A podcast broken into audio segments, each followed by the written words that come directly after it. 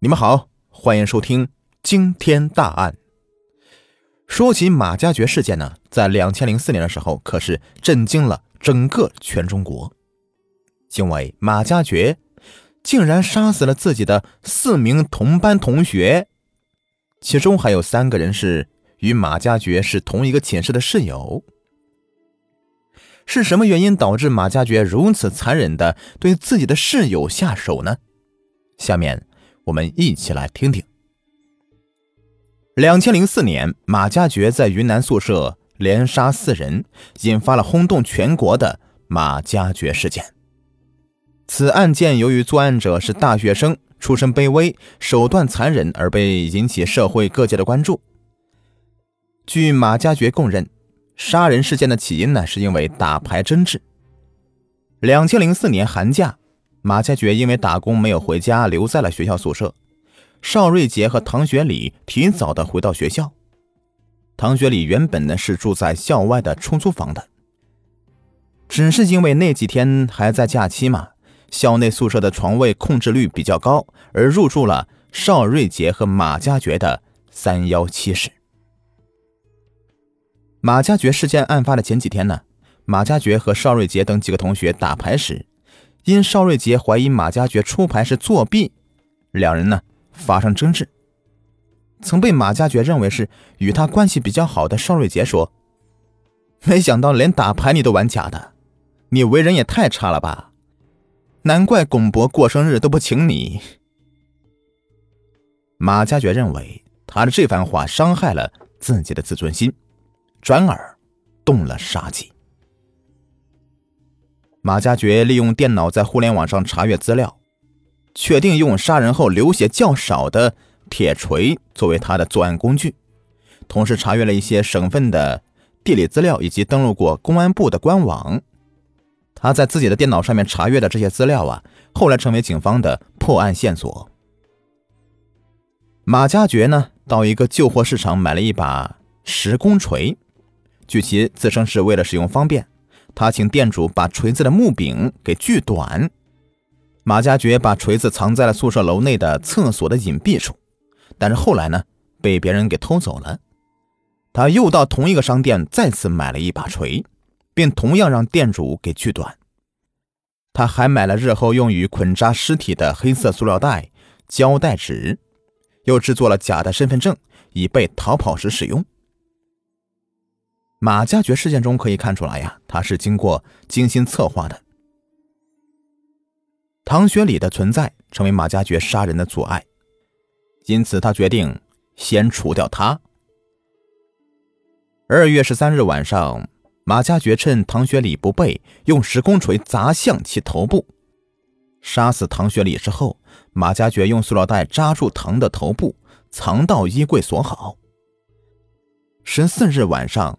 邵瑞杰回到宿舍，因隔壁宿舍同学已经回来了，他只好回到三幺七室。马加爵趁其洗脚时，用石工锤把他砸死。十五日中午，杨开红到三幺七室找马加爵打牌，马加爵用同样的办法呀，将他杀死。当天晚上，马加爵到巩博的宿舍，跟巩博说：“三幺七室打牌三缺一。”将其引到了三幺七室以后啊，将其杀死。四个人的尸体均被马加爵用黑色塑料袋扎住头部以后，放到衣柜锁住。据马加爵本人事后指称，当时曾有一名广西老乡过来找他打牌，他曾经也打算将其杀死，因其曾经为马加爵到饭堂拿过饭，又加上马加爵觉得他平时对他还不错。而没有动手。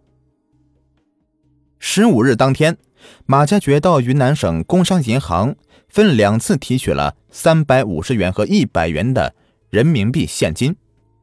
杀死四人后，马加爵在二月十七日带着现金和自己之前制作的假身份证乘火车离开。在火车站，他的假身份证被警方查到，但由于其案情还没有被发现。他得以逃脱，并乘坐到广州的火车离开。两千零四年二月二十三日的十三点十八分，结束寒假刚返校不久的云南大学北校鼎新学校公寓六栋三幺七室两名学生感到宿舍有异味，随后一起打扫卫生，发现本室这个衣柜内有液体流出来，并带有臭味之后，遂向学校宿舍报告。保安撬开以后啊，发现四名学生尸体都被藏在了宿舍内的四个衣柜里。校方随后向昆明市公安局报警，最终马家爵被依法逮捕，并且判处了死刑。据报道，马家爵杀人的动机是因为是在与同学打牌时被疑似作弊，遭到同学的嘲笑做导火索，加上长期积累在心里的怨气，最终是喷薄而发，酿造了惨剧。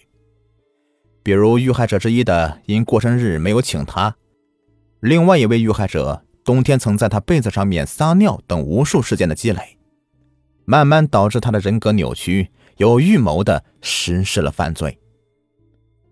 人格扭曲不是一朝一夕形成的，而是长期以来不良心态积累的结果。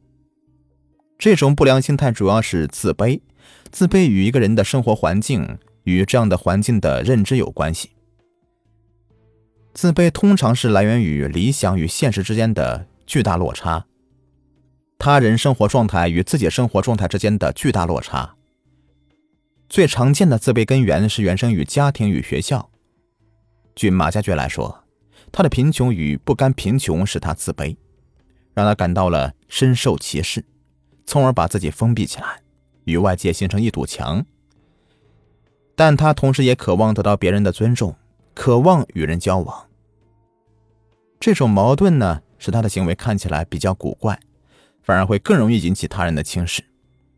比如，同学们就认为他的性格孤僻、脾气暴戾，从而不愿意与他来往。渐渐的，他的精神寄托方面找不到支点，失去了对人的信任，对社会的期许。那么，任何的小小的芥蒂都会成为一种仇恨。这就是他的人格扭曲的重要原因。这也是为什么一些看起来性格温顺的老实人，有时候会做出瞠目结舌的事件呢？比如说放火、投毒、杀人等等。那是因为积攒了太多的负面情绪，一旦是爆发出来，社会危害会相当的大。好了，这个案子就说完了。如果你们喜欢听我讲案子，不妨点点关注吧，感谢你们。